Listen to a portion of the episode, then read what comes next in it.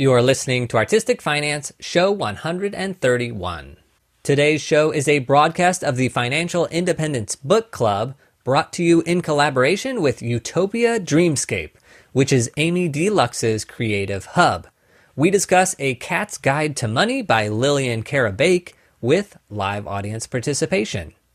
We discuss bad debt versus good debt, household debt in the USA versus the UK, a debit card that can be used to build credit, treating yourself as a bill to pay off certain items and to save, for credit scores, keeping the utilization under 1%, a saver's credit for taxpayers making less than $60,000 using Vita, being added as a authorized user of someone with good credit in order to build your own credit, making money babies that will make more money babies for you, keeping medical debt with the original provider to avoid collection agencies, and keeping medical debt with the original provider to avoid collection agencies.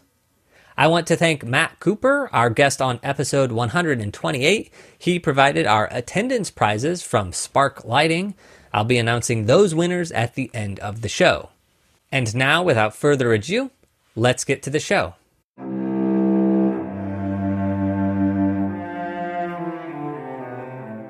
You're listening to Artistic Finance Podcast, where your host, Ethan Steimel, interviews successful artists, leaders, and investors to help educate and inspire artists to grow their wealth.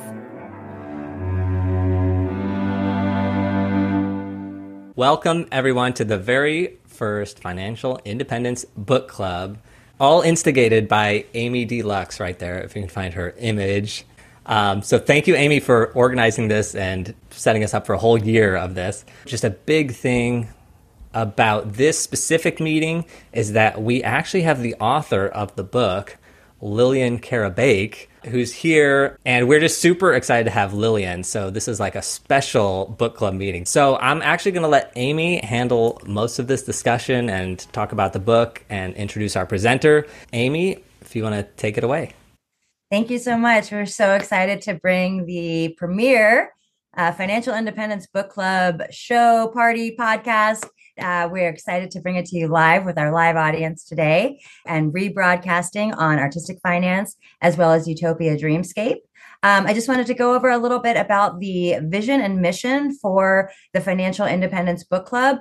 Our vision is financial literacy primarily for creatives. There is a big gap between uh, finance and the creative arts. And so we really want to uh, bridge that gap by bringing uh, financial education into into the picture and making it accessible for everyone.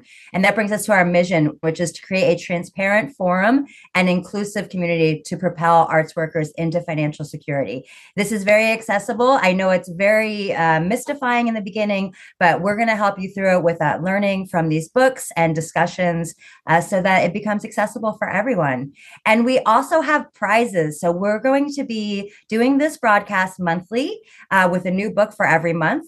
And we will have prizes for our audience to give away. So for this month, we've got some prizes from Spark Lighting uh, by Matt Cooper in Lexington, Kentucky. We have a travel coffee mug, a t shirt, and a pumpkin stress ball. So that is very exciting. And then with that, I want to hand it off to our first premier Financial Independence Book Club presenter, Claudia Hodgson of Theater Fits. She's going to walk us through her summary and takeaway for the book A Cat's Guide to Money uh, by Lillian Karabaic. So take it away, Claudia.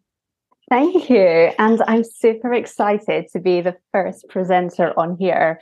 And what a fantastic book to start off with. And for those of you who don't know, I am cat obsessed absolutely love cats. I've got one at my mum's house. I love them. Also, when I was looking to buy the book, I could not find a hard copy. All the places that shipped to the UK, they were sold out. So I was like, okay, this must be a really good book. So I, I had high expectations, and the expectations were met and exceeded. So a little bit of a background on kind of where I'm at with finances. So I, I run my own business. I'm an online health and fitness coach what I have found is I've kind of fallen into the uh, arena where finances are spoken at a really high level. So what I mean is, you know, people are talking about making like 20, 30, 60 grand a month in kind of my field where, where I am. And that feels very overwhelming because I'm I'm nowhere near there. Um, and a lot of the people I kind of listen to in terms of podcasts and learning about how to run a business, they're all these multimillionaires. So, you know, I've got high expectations, but at the same time, I'm still at the start of my journey. So when you're comparing finances, it feels like, or what it did feel like, was I'm at the bottom, I'm at the start, I can't afford to save or put any money aside. So I need to get to a place where I'm earning lots and lots of money before I can even think about that. And that was the biggest takeaway point from reading this book was that you don't have to be super wealthy, earning lots of money to actually start building your own wealth. And in the book, when it was broken down in terms of kind of what phases you should be focusing on, that kind of took the overwhelm of trying to save money. Um, so I, I really liked that. I love the fact that there there was a big emphasis on there's no right or wrong in terms of what your financial goal should be. And you should also focus on the values that you have, because I'm sure lots of people grow up where they're told they shouldn't spend this amount of money on clothes, or you should try and find the cheapest option for a gym membership. And you're kind of fed in these beliefs that you shouldn't spend a lot of money on something. I don't know, especially coming from my family, you know, we weren't super wealthy, but we weren't poor either. It was a very normal working class background, but it was very much a case of, oh, you shouldn't spend money on buying a coffee out. You shouldn't really go out to eat. You can eat at home. It's a lot cheaper. My kind of growing up was I shouldn't be spending money on that. But when I did, I would have this guilt. You know, when people think about budgeting and about saving, those are the first things you think you shouldn't do. And it comes from, you know, your childhood beliefs.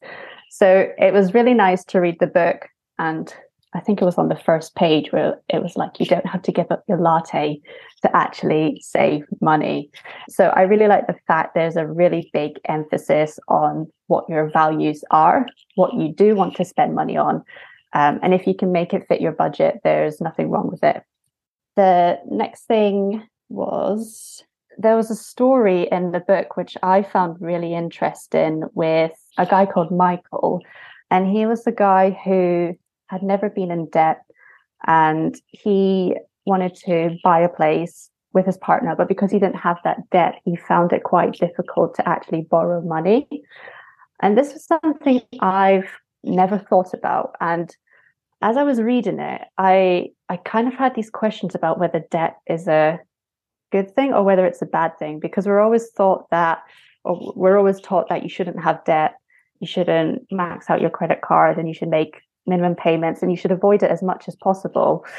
But then when this guy, Michael, did that, he was struggling to borrow money. So it kind of got me thinking about kind of good debt and bad debt. So I, I don't really have like a rounding up point to that, but it just kind of opened up that conversation for me. We try so hard to not get into debt, but actually when you need it in the future, whether that is to borrow a loan for something or to buy a place, it's actually quite valuable. So I'll be interested to hear anyone's experience with that, whether they found themselves being able to borrow money because they had proven that they could go into debt and pay it back, or whether they had a similar story to Michael, where because he hadn't had any debt recorded, whether they they struggled as well. So I don't know if you want to do that I'm, now. I'm happy to talk about that too, because I think it's really easy to get into generalizations when it comes to particularly credit scores. Um, but there's two things that I should note. One, credit scores are different in the UK than they are in the US. So they're tied to your voter registration in the UK, and that is a little different than how they are in the US. In the US, they only exist as soon as you open an account with a an agency.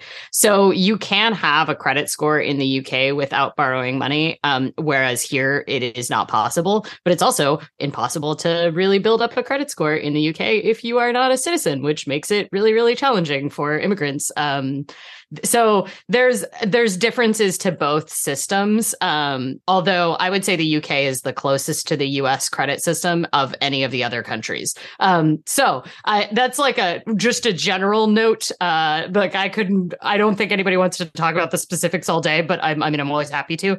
Um, but uh, I think that one of the you were saying like is debt a good or a bad thing? And the thing i always want to emphasize to people because i think a lot of people have a lot of shame and guilt around debt especially if you're in the us and you had to borrow for school because most people do have to borrow for school in the us and um, unless you happen to come from a family with a ton of generational wealth or you manage to luck out as far as the school that you went to and your household income and your ability to get aid. Um, the like I think there's a lot of stigma and shame around debt where people view their own worth as reflective of what kind of debt they have, or they feel like it was a a choice that they made that reflects on their character. Here's the thing you probably made the best decision you could at the time when you took out debt with the information and resources you had available at the time. And like your past self can't feel it. Like the 18 year old that took out a bunch of student loans can't feel it when you get mad at them. Um, and the best, all you can do is like work forward going forward. The the thing about debt is that it is, I think there's a lot of cultural stigma around it, but it's really just a tool. It doesn't mean that it's good and it doesn't mean it's bad. There are people that use it to an excess, and there are people that use it that avoid using it that it can have repercussions for them. Um, one of the really frustrating things about credit scores, particularly in the US, is that even if you are quote unquote good with money, even if you make very smart decisions where you never borrow for anything and you so you are invisible to the credit bureaus, credit scores are used to evaluate your credit worthiness for a bunch of non-borrowing activities. So they're used for you just renting apartments in the US. They're used to uh, determine your how much you pay on your auto uh, insurance and your homeowner's insurance and your renter's insurance. So you know they can um, be used to determine if you can get um, uh, medical procedures um, because if you get uh, medical procedures like gender affirming surgery then your credit score will often be checked. Uh, they can be used for whether or not you can borrow you know you can rent a car and you can get a contract cell phone. And so there's a lot of folks that that think that the credit score is an indication of their financial worth but it's it's not meant it's not there to serve you. It is there to serve the companies that borrow money. It was a, originally established with the idea that it used to be the way that you borrowed money was that you would go out to the bank down the street and the banker down the street would be like hmm do i think you're worth lending money to? And you know what that ended up being? Only white anglo-saxon protestant males would get lent any money because they could use any information they could get about you. They could go down and find out if you paid your bar tab. They could find out if you were a member of the right church or country club. And what the uh, Equal Credit Opportunity Act did in the 1970s was they made it available based uh, just solely on your ability to repay debt. It was this algorithmic scale that does not include your race, ethnicity, gender, marital status. Any of this information is excluded from it. So originally it was meant to be a civil rights uh, action that we have credit scores and the way that we determine them. Unfortunately, the algorithms that determine them are built by humans and they still have a lot of implicit bias in them. Um, and they're used for far more than lending activities. So um, I think debt can be helpful towards building the score. But remember that that score, the only aim is to make yourself look more creditworthy to the companies that want to lend you money. Like it's it's not there. It doesn't. It's not linked to your own value as a human, but it can be a useful tool having a good credit score. That's my um my little soapbox about um credit agencies. but I would love to hear people's experience too as well yeah, I love that. Uh, I love that, Lillian. And and Claudia, I thought it was interesting when you were asking about that, um, because you were kind of saying things like you try not to get into debt and debt is bad and but in the US you know it is a little different where debt is almost a way of life nobody likes it but we kind of at this stage expect that it is a part of of of what we do in order to um, just move forward we take out auto loans uh, we take out you know credit cards to pay for vacations and things like that uh, so it is it's pretty common here to have debt even though nobody really likes it but people carry balances very very frequently i think I would actually, the UK technically has higher household indebtedness as a percentage of um, salary than the US does. Really? Yeah, people borrow against their homes quite a lot in the UK. Um, and that is one of the big, and the cost of living crisis has actually really um, condensed it. But even though there's less access to the credit in the UK, the UK actually has a higher percentage of household debt. Fun facts from your local economist. um, I, I, mean, one of, I think one of the big differences here in the US is that um, we there's this very brief period that I think a lot of people fall in the demographic category of where they only we were told that we needed to go to school to get a good job but the rapid inflation of the cost of education meant that for most people the access to education meant borrowing an amount of debt that wasn't in any way tied to your like ability to repay it. Um, and you know we've got these really rapidly ballooning student loans and i think that that um, has perpetuated a lot of the other kinds of debt. I don't I don't know how intellectually people want to talk about this because I don't know how much we want to hammer home on the student loan crisis in the US. But we're waiting to find out if the Supreme Court lets Biden forgive some of it. It's similar to what you're saying, how, you know, when when you're growing up, you're taught to go to school, go to college, get a good job. Um, but then, you know, if if you go that route and then you then want to buy a property, but you don't have that score or you, you haven't got anything to prove that you're able to pay it back, then how do you get around that? So that, that's just something I found quite interesting. It's almost like the system works against you. It's meant to serve the lenders. it's not meant to serve you. it's for the, it's made by them for them. And so i think that's i think there's a lot of people that tie their own financial wellness up in this score that is just meant to say are you a good risk to lenders? Um because that's all it is. It's just it's just are you a good risk? Um and it's built with their data and it's built for them. So it's like important to remember that. Um i think that sometimes people when they learn about kind of the underlying mechanisms of credit score or if they end up in a bad situation where they like have no credit score or they're invisible to credit scores they uh, I think people sometimes use it as an excuse to not work on the rest of their financial wellness because they're like, well, I don't want to participate in this system. But it is it is perfectly possible to be very financially well and not engage in in the screw aroundery of the uh, credit scoring system because you can finance a house theoretically doing what's called manual underwriting. You'll likely pay like slightly more origination fees because th- but essentially they'll go through and look at all your documents. Um, there's also more and more mechanisms especially in the us now to report the kinds of payments that aren't debt to help you build your credit score. Um, there's a lot of services that will allow you to pay your, like, to report your rent, paying your rent and paying your utilities, and actually get that to report positive information to the credit bureaus. So if you are in the kind of situation where you're invisible to the credit bureaus because you haven't borrowed money, um, there are a number of sneaky ways to improve your credit score. It's just a game that you have to decide you need to play. So if you do need to borrow for, for example, a house, which is the common thing that a lot of people have a goal because few of us are able to do it in cash. Um, then there are ways to improve your credit score. And that's the other thing. If you are if you are starting from zero in the credit system and you want to buy a house, you really only need about a year to improve your credit score if you're really focused on it. Um, so don't view it as the be all end all. Um, even if you declare bankruptcy in the United States, which is obviously a huge hit to your credit, because you can't declare bankruptcy again for seven years, um, that means that you're actually fairly attractive to lenders because they know that their debt's going to have to be repaid for the next seven years.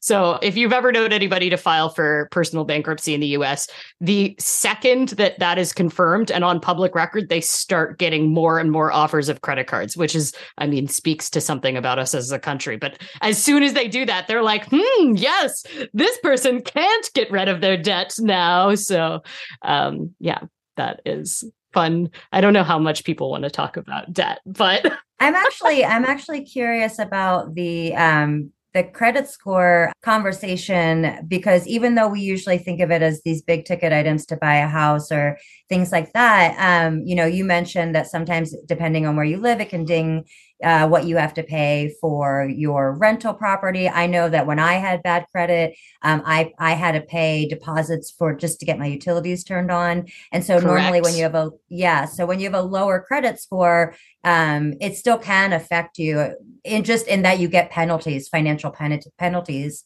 um, that you have to pay more. So I there are ways to rehab your credit score, and I wonder if you want to go a little bit into that because uh, there is a, a little bit of a process involved, but um, it can be done. And at the same time, as someone who's repaired my credit, it's still the algorithm. You know, I was like, oh, okay, I'm arbitrarily going to just try to hit 800, even though I know after like 720, it doesn't really change anything. But just for my own financial goals, I wanted to do that.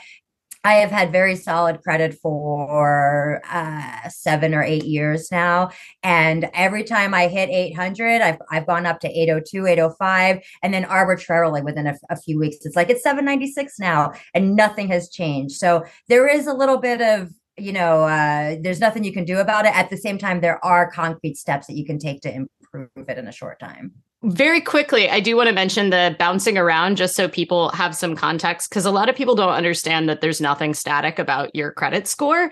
Um, so, your credit score is a snapshot at time at any given time. So, if you are trying to be very strategic and get over a line, one of the things is to understand what day that information is being reported to the credit bureaus.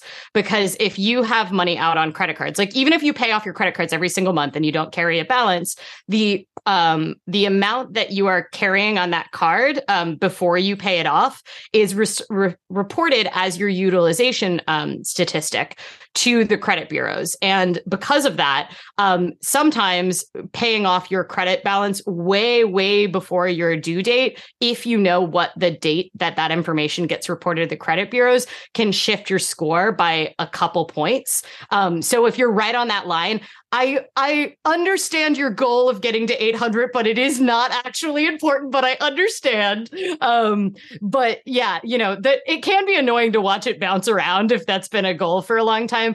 But a lot of people don't understand that it is just a snapshot in time, and so actually knowing those dates and when they pull and um, you know, we recommend if people are right on the line and they're looking to buy a house, we actually recommend that they don't charge anything on any of their cards. Like they keep them at zero for three months prior to when the pull comes. Um, so they get three billing periods where they've got zero percent utilization as your card, because how much is on the card as a percentage of your um, overall credit limit is reported as your utilization. The ideal utilization is uh technically under 30%, but they reward you a lot more if it's under 1%. So my utilization is always under 1%, but that's because I'm very into credit card hacking as a hobby. So I have like a absurd amount because I, you know, I pay off my balances every month, but I like to get the points. So I have like quite a strategy for it.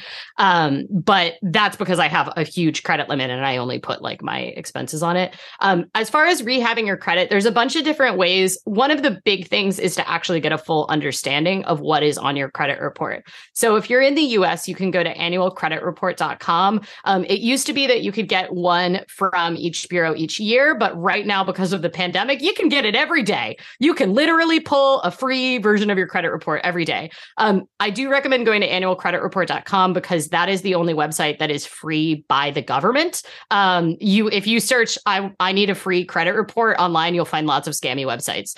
Uh, the other thing to know about this, if you've never pulled your credit report before, is that they're going to ask you a trick question when you try to pull your report. So they'll ask ask you a question like, Have you ever lived at this address? Which, if you've moved around as much as me, I'm always like, Oh God, oh God, which address? Like, I don't know. Did I live on Hackberry Lane? Um, but they're also going to ask you a trick question. And this is where a lot of people get really like muffed up by trying to pull their credit report. Um, it'll ask you something like, let's say you were born in 1990 and it'll ask you when we see you had a mortgage with first national bank that you took out in 1992 and what like what you know who was this with or what address was this for or something? And you'll be like wait did i take out a mortgage when i was two years old the answer is there. One of those answers will be none of the above. So select that. So if you get stuck on a question that seems weird, the it's usually a trick question. Um, so I always like to give that note to people. But the first thing is to understand what is on your credit report. There are three main bureaus for credit reports, and each of them are going to get different information. Um, and the reason they have different information is that they have relationships with different credit um, lenders for what kind of information they get reported to it. So, like for example, if you apply for a Chase card um, with Chase as the bank, it's they're going to pull your credit report from Equifax. And the reason they're going to pull it from Equifax is that they have a relationship with Equifax. So that pull is going to be on your Equifax report, but it might not be on your TransUnion report. It's not super important to know this kind of stuff, but just know that you should pull all three bureaus' credit reports because they're not going to look identical.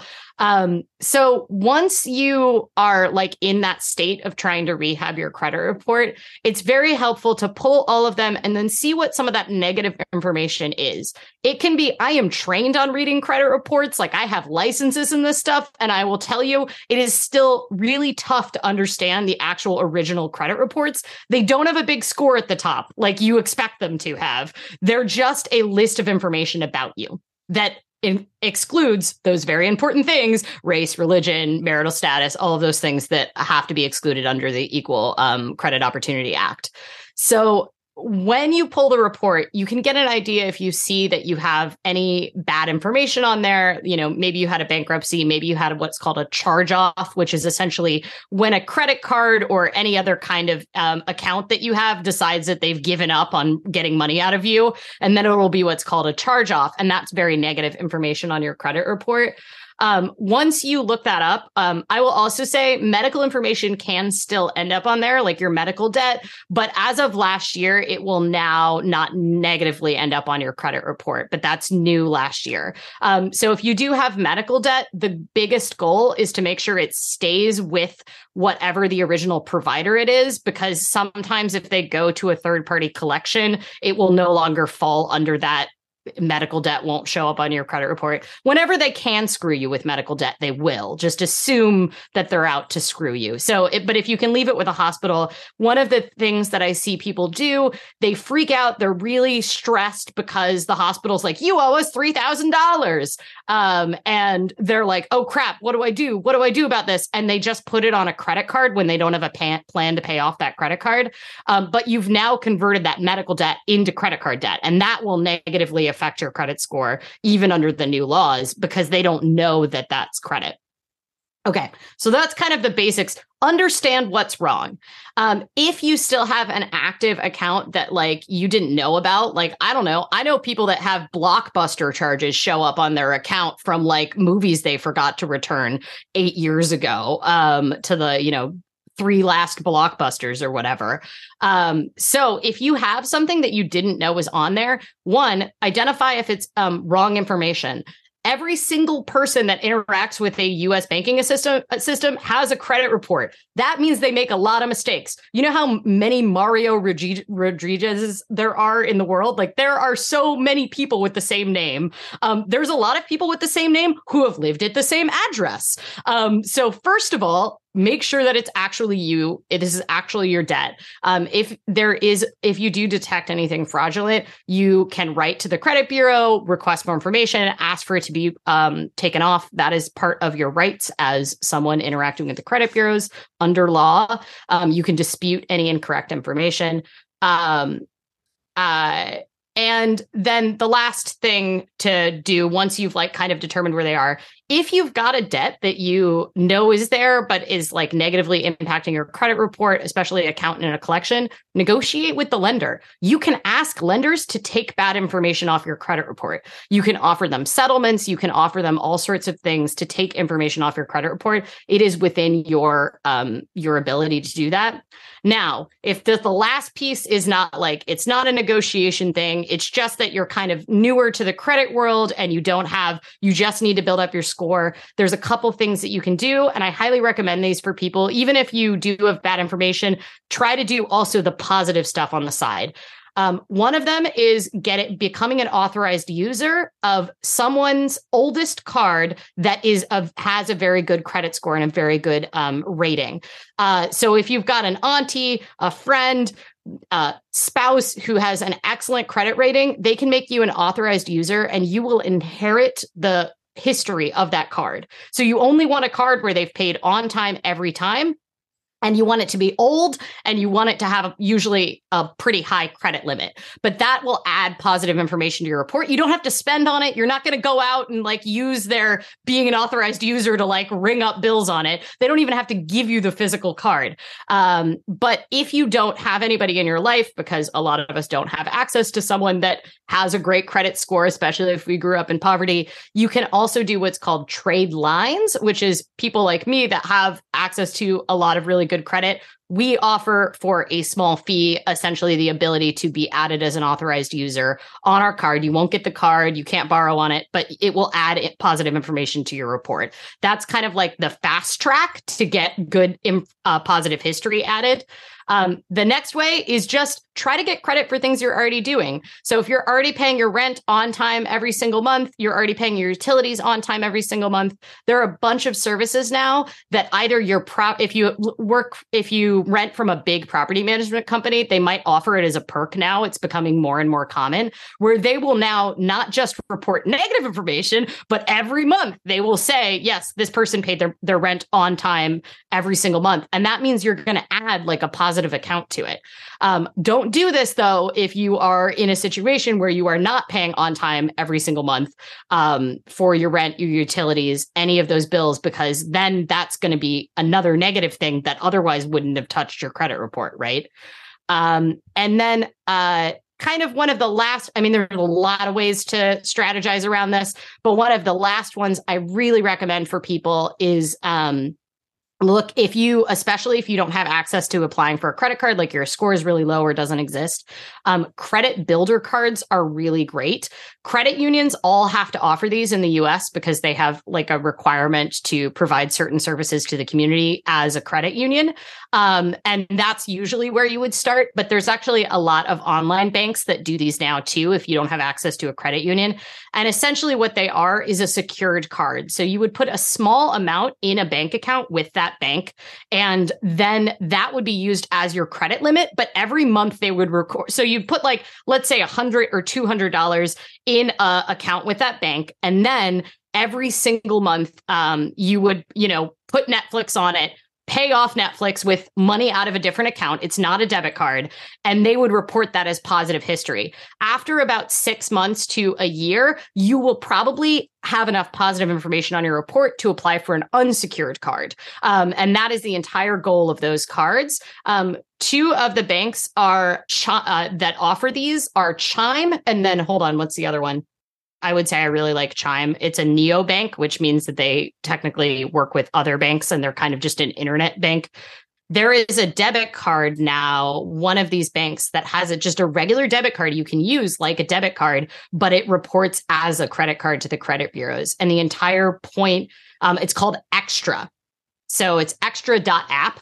Um, and that is a card that will report positive information to the credit bureaus, but it's just a debit card. Um, so that's another option for people. The main thing is like you want to reduce the amount of negative information on your card and increase the positive information. Um, if you're in the situation where you're just trying to like get over that line of like you want to get up above 720 and you're doing decently well, but you need to focus because you're maybe going to borrow money for a house and you want to get the lowest um, interest rate possible. In that case, what you would want to do is start to do some of the more, even more strategic things, like I mentioned, like putting almost paying your card off like every week so that you uh, reduce the amount that is getting reported to the credit bureaus, l- lowering your utilization, um, asking for a credit limit increase.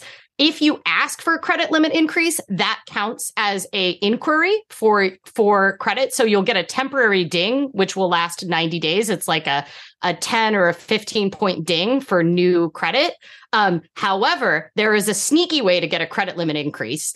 And this is my favorite tip. If you get a raise at work, or for example, when you applied for your card, you were like straight out of college and making $20,000 a year. And now you're making $40,000 a year or $60,000 a year. All credit um, cards have an option for you to like, they have like a profile section, and that'll include your salary. So if you're a good customer, you pay it off every month. Um, make sure you go into that salary profile section and put whatever your current salary is. Do not lie. Do not make up a fake salary because that's how we got into the last financial crisis. But um, put what if you have a higher salary, update that section and then just kind of sit chill for like a week or two. Quite often it's it might not be as true right now because we're kind of in a credit tightening environment because of the cost of living crisis and, and the interest rates. Um, but they quite often they will extend they'll be like oh you've been a great customer you're making more money now would you like to then go spend more money on your card um, so updating your salary can be kind of a sneaky way to do that because that won't count as an inquiry on your part to raise your credit limit Taking a break from the interview to mention our Patreon page. The perks of being a patron are that you get a private podcast feed with all bonus materials and early releases of each episode. I'd like to welcome our latest patron, Matthew LeBlanca. Matt messaged me and said he in particular liked the episodes with Broadway producer Heather Shields and with Rye Myers, your Broadway and entertainment BFF. Find links to those shows in the show notes. Matt also mentioned that he appreciates the show because he thought for a long time that he was the only performer that contributed to a Roth IRA. He was glad to find other people in the industry are doing just that. Matthew, thank you for being a patron. If you're interested in helping me produce the show, I'd love to have you join up as a patron. Sign up at patreon.com slash artistic finance. And now back to the show. Um, so Eileen asked us uh, that she's curious about uh, my comment that a score over 720 doesn't change much. Um, do you want to go? You want to dig into that a little bit? Yeah, it's it's pretty simple. So also I will say we're referring to 800 credit score which is a FICO score. There's actually three different scores and they're on three different ranges. So um we're talking about a FICO score where like essentially the highest end of it is 850, but there's other scores that have higher ranges. But in all of them, if you have a score over around 720 to 750, you are in the best area. And the reason it doesn't matter, one, um, getting from uh, 300, which is essentially like as soon as you breathe, zero is like we don't know who you are. As soon as you're breathing, you get about a 300 under most of these systems. They're like, cool, you're alive. We can you do you want to borrow money? Um, but you know, 300 is a real bad credit score. But as soon as you start building data, you'll get up into the 500s, usually the 600s. And then you start to like, you have to work a little harder to get up into that top range.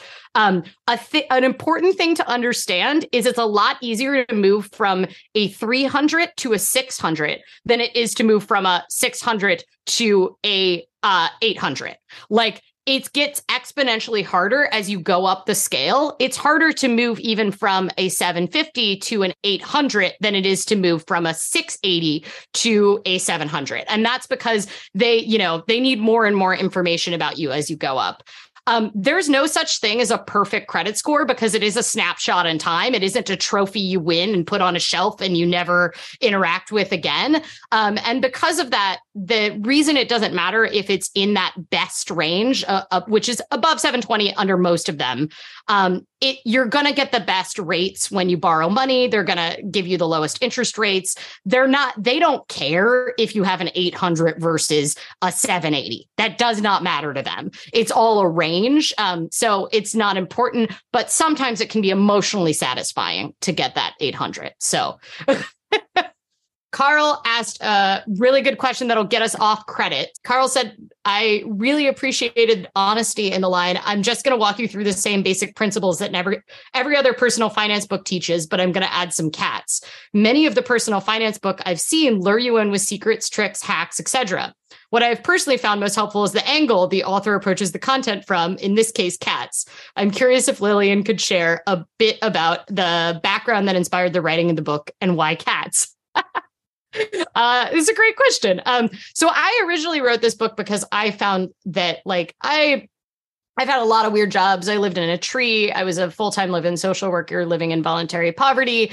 Um, you know, I was a vegetarian kitchen manager on a hippie commune. Like I've just been all over there with my jobs, but I never earned a lot of money, but I was always a nerd about this stuff. And it was really frustrating to me how I I read every book in the darn library about personal finance. And um, I have an economics degree.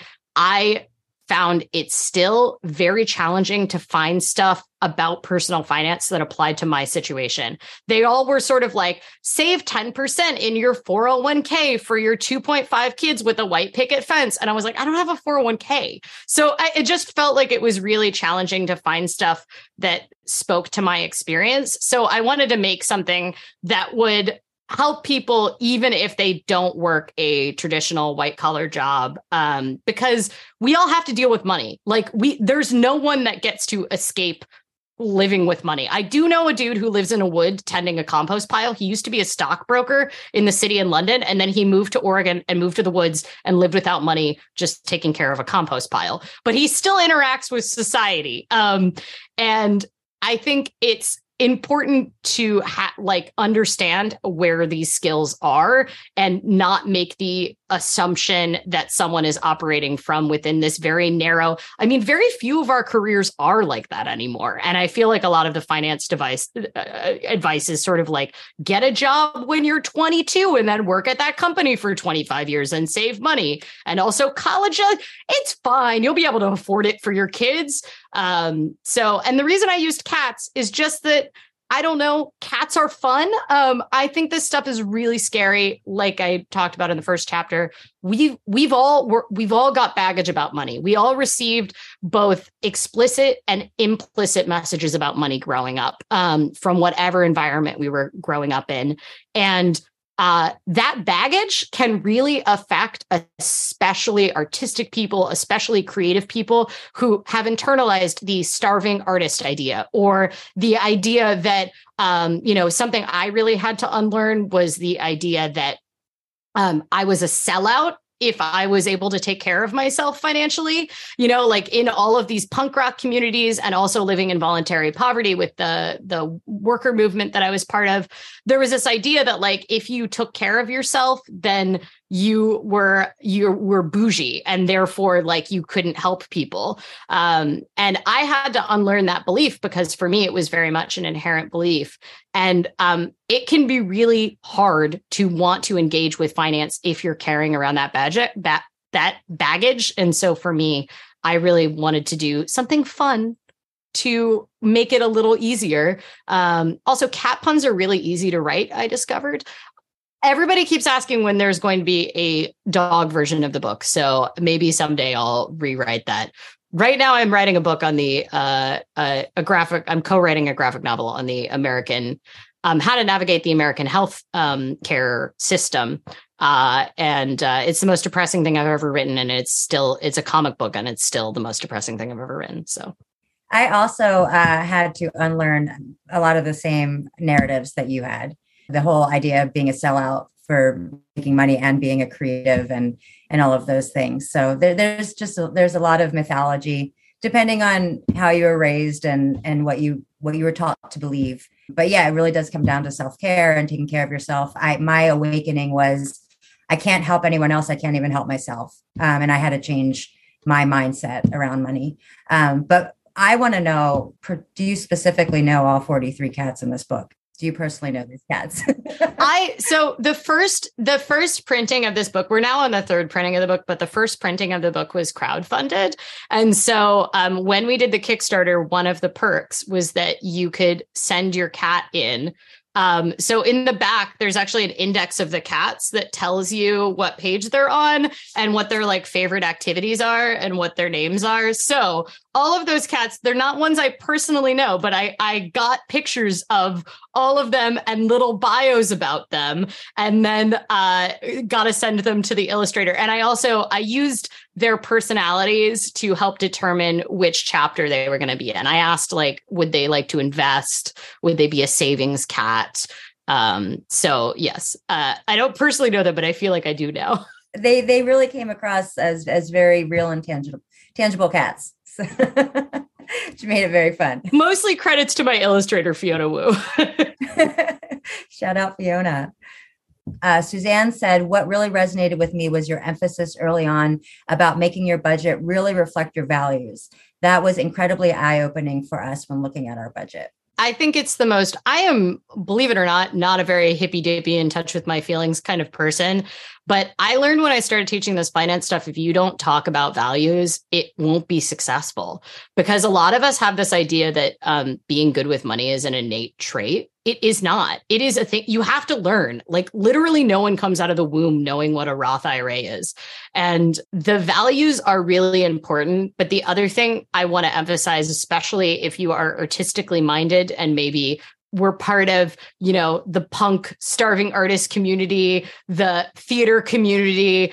It is important to understand it's okay if your values change. They are not fixed in time. Like my you know 36 year old self might um, be heavily judged by my 20 year old self um, for how she spends her money. But I check in and I reassess with myself. And one of my core values that I use to guide my budget is whimsy. Um, you know, it doesn't have to be whatever you would see on the break room at your like corporate job as like our values are customers, leadership. You know, it like values just are about like money at its essence is an exchange of value. Um, and so you just have to think about what are the values I'm exchanging for this. Yeah, and, and it's it's really a, a crucial strategy too, in just uh, widening the gap between saving and spending.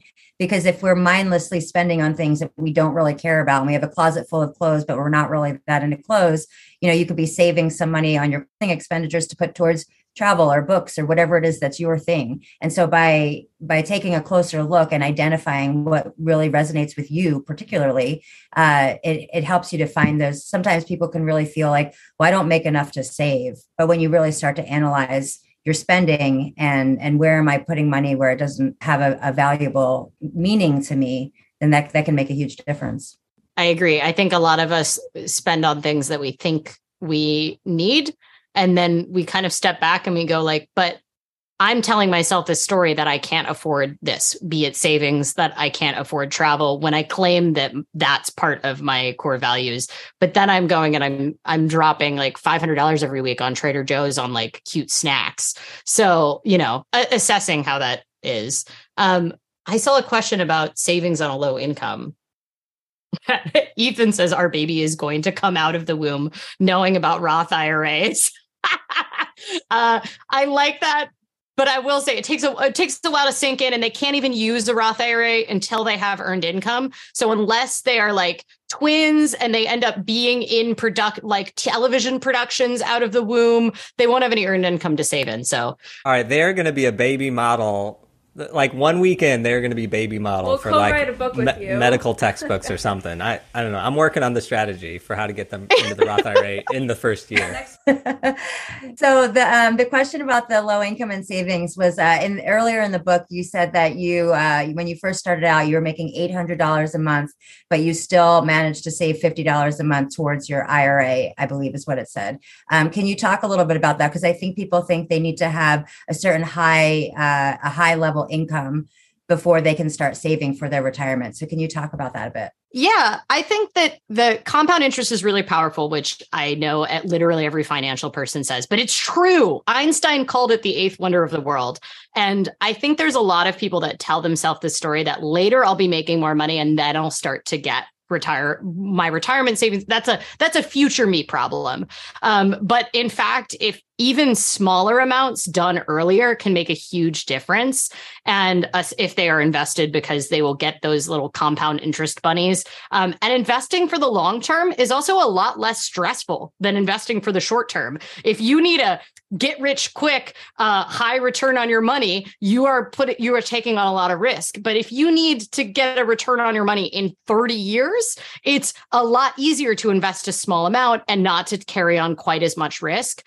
Uh, that's like the financial advisor hat on of like yes i i the, the math works out but from the emotional side i think that's what's really like more important and here's here's what i will say about prioritizing savings, whatever amount it might be. It, it could be 1% of your income, like just start small.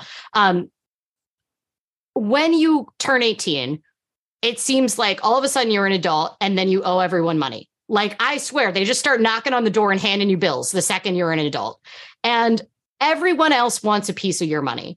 It, you might as well treat yourself like a bill the same way that you treat all of these faceless corporations you have to pay for everything else in your life. And no one else is going to save for you unless you are extremely lucky to work a job that still has a proper defined benefit plan pension, which is a dying breed. Like no one else is going to save for you. So if you are prioritizing all these other people that claim that you need to pay them money for whatever it might be, but you're not prioritizing yourself. What does that say about how you want to take care of your future self? And I'm not necessarily saying you have to be aiming for financial independence where you're saving 50% of your income, but even if you just treat yourself like a bill at the beginning of the month and say, this is a non negotiable. I'm paying myself before I pay out everybody else. It becomes a lot easier because it's it becomes a rote habit. Like it's a, you just treat it like a non-negotiable. Um, so I'm a big fan of that. I could get into some of the more specifics about why small amounts on a regular basis are can be really great for investing. It's called dollar cost averaging, but I don't think we have time to get into that. But just know investing on a regular basis for your retirement um, can make a huge difference. And I will also say, if you're in the US and you are low income and you are saving for retirement, we have this really cool thing called the savers credit that will pay you money to save for retirement if you actually prioritize and put money towards retirement if you're low income. It's only for um, quite low income people. You're um, as a single person your income would need to be below i believe $30000 a year. Um, but the savers credit is really amazing. Um, uh, if you are curious to learn more about it and you are low income um, the best place to go in uh, would be to get tax help from VITA, which is um, also called Tax Aid. It's the largest volunteer program in the country.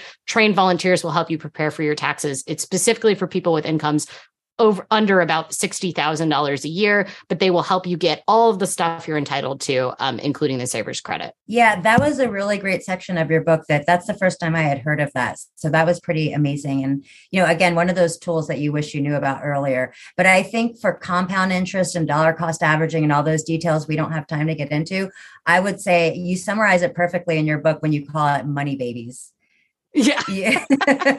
like your money just keeps making money and they're little money babies. I love that. That's the that's the most technical definition I can give, really. it's very technical.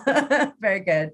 Yeah. And also we will have all of these resources on artisticfinance.com, utopiadreamscape.com, and of course on Lillian's website, is it ohmydollar.com? Uh, ohmydollar.com. I will also say we have a really, um, this is actually, this is a fantastic community for people. We also have a really large, diverse forum of people from all over the world at forum.ohmydollar.com. And we do regular savings challenges. You can participate in them. We, we're doing a food budget challenge right now called Snackuary. Once you participate in them, I will ship you a free cat sticker anywhere in the world. Um, so uh, there's always little themed ones. We do one called Budgetober with lots lots of Halloween themed cat stickers. So it's a great place if you're really intimidated by this and you want a little bit of a supportive community. That is awesome. I love that.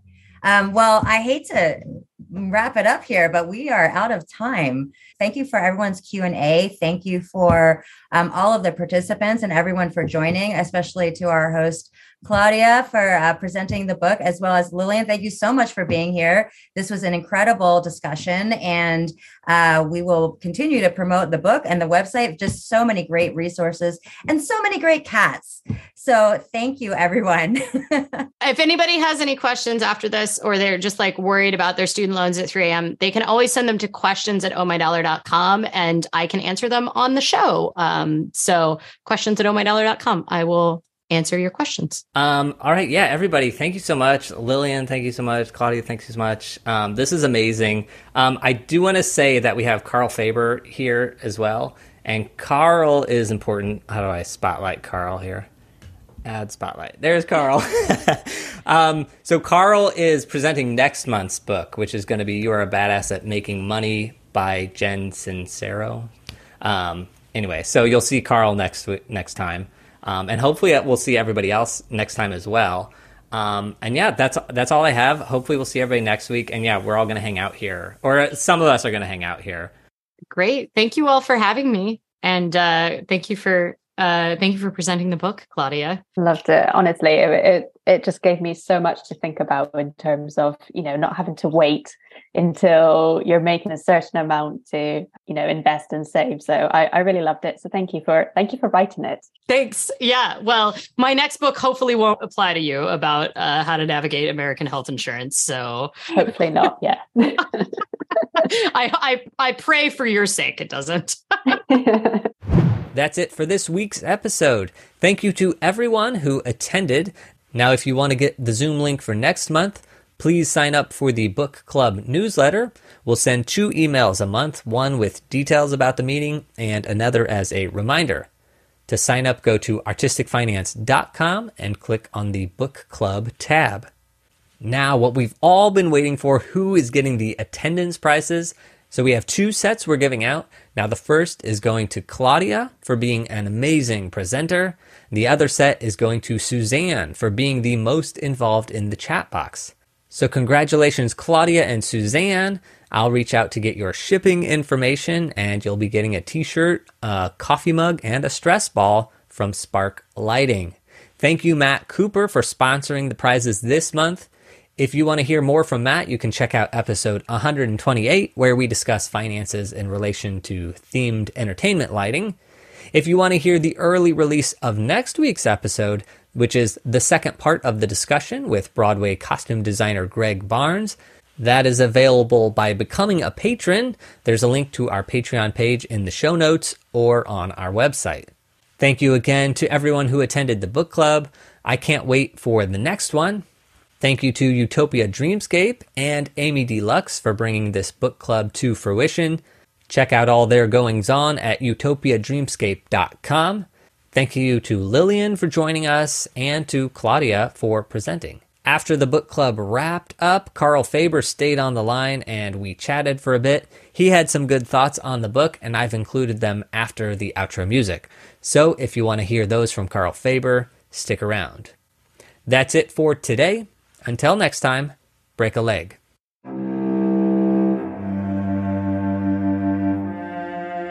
Thank you for listening to Artistic Finance. Make sure to subscribe. To access our show notes, transcripts, or resources, go to artisticfinance.com. This show is for entertainment purposes only. Before making any decision, consult a professional.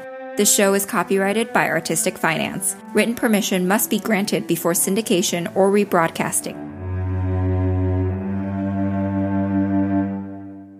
That was great. It's a really good first, I think from my perspective, I think it's like a really good first book to start this journey because it's like it's really accessible like it's very like walking like like she sort of says like you're walking through the basics but just with cats like to me that was like a sort of acknowledgement that like for a lot of people your journey down personal finance is going to involve like a lot of books and you're probably going to read them a lot of times and so like to me like what's what differentiates all these different books i'm encountering that reading badass is like what differentiates the the different books is not like the logistics of like you can contribute this much to your Roth IRA, you can do this, you can do that. It's really just like the angle that the author uses to talk about like the material you know it's like the material is essentially the same and it's like weird like it's weird terminology it's weird vocabulary it's a bit like to me it's like as i was reading it i was like it's a little bit like shakespeare you know? It's like we've all seen like billion you know 100 productions of macbeth but like you know the the advantage of like seeing like a macbeth on the moon and a macbeth like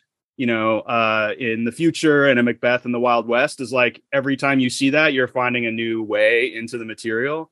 And so to me it's like that's what i found like really fascinating about like using cats. Like i to me personally like cats don't really resonate that much with me but i was like really interested in the book because like there was this other avenue in. And like you're a badass with at making money kind of has like a a different angle you know? And so like they're all it's like the same concepts but just like different avenues into the material you know? And i liked her because uh it's like they're, they're not theater people but it's still that sort of like hippie whatever like people without nine to fives yeah creative types. Yeah i mean that's what's i think that's what's really valuable about the the credit score conversation and about like you know the the the different avenues for applying for like you know for for getting approved on a mortgage. When you're when when you make half or the bulk of your money on 1099 like you're going to encounter a lot of difficulties getting to getting access to that. A lot of normal personal finance books won't really dive into that because for a lot of people who are in the finance industry or who are in like you know just one job with a w2 and making a certain amount of money th- those concerns don't you know as artists we have different we have unique um unique challenges. And i think like the book really goes into that which is helpful. We've we I, I didn't ask about the worksheet question. That was like the one hang up that i had trouble with in reading the ebook is like i wanted there to be a link to like a google doc with those spreadsheets so that i could like fill them out. Because i was like trying to do it in note like you know i was reading this on like apple books and so i was like trying to fill out the worksheets using like notes and comments and it's just like ugh, it was it was not yeah that was successful. good for you because i didn't even try. I was well I, I, I tried at the very beginning and then i was like i'm not going to be able to do that but i think like that i i was curious maybe i'll send her an email and see if there's yeah like i was going to a- say if you don't i'm going to send the question to ohmydollar.com and ask. Yeah i mean i figured it probably was and i just didn't know like where to go but like all those graphics are so awesome and the spreadsheets are so great that like to me it's like make those make those like e-fillable or something like that or make them a google doc so that people can just follow along and i don't know to me that would be like next level ebook interaction. Oh yeah carl that's going to be my first question for badass is back. Okay so first off did you ask uh, lillian about the worksheets? So I, I will i will keep you accountable on sending that question. Because you already have the question because you asked me so you can just copy and paste it. The other thing the other question i had i had for them that i didn't i didn't ask at one point in the book they say like um i was making like 17k a year or something. There the the line specifically it was something about making 17k a year and i was like how do you live in portland and make se- and and like afford any like i don't to me it was just sort of like like between rent utilities food everything like that like there's got to be a level of discipline that she must have when it comes to spending. You know it's like there's one there's one side of this that's budgeting which i totally get and sh- and they go into some great detail there. But like um I, I don't know how you live in portland on that budget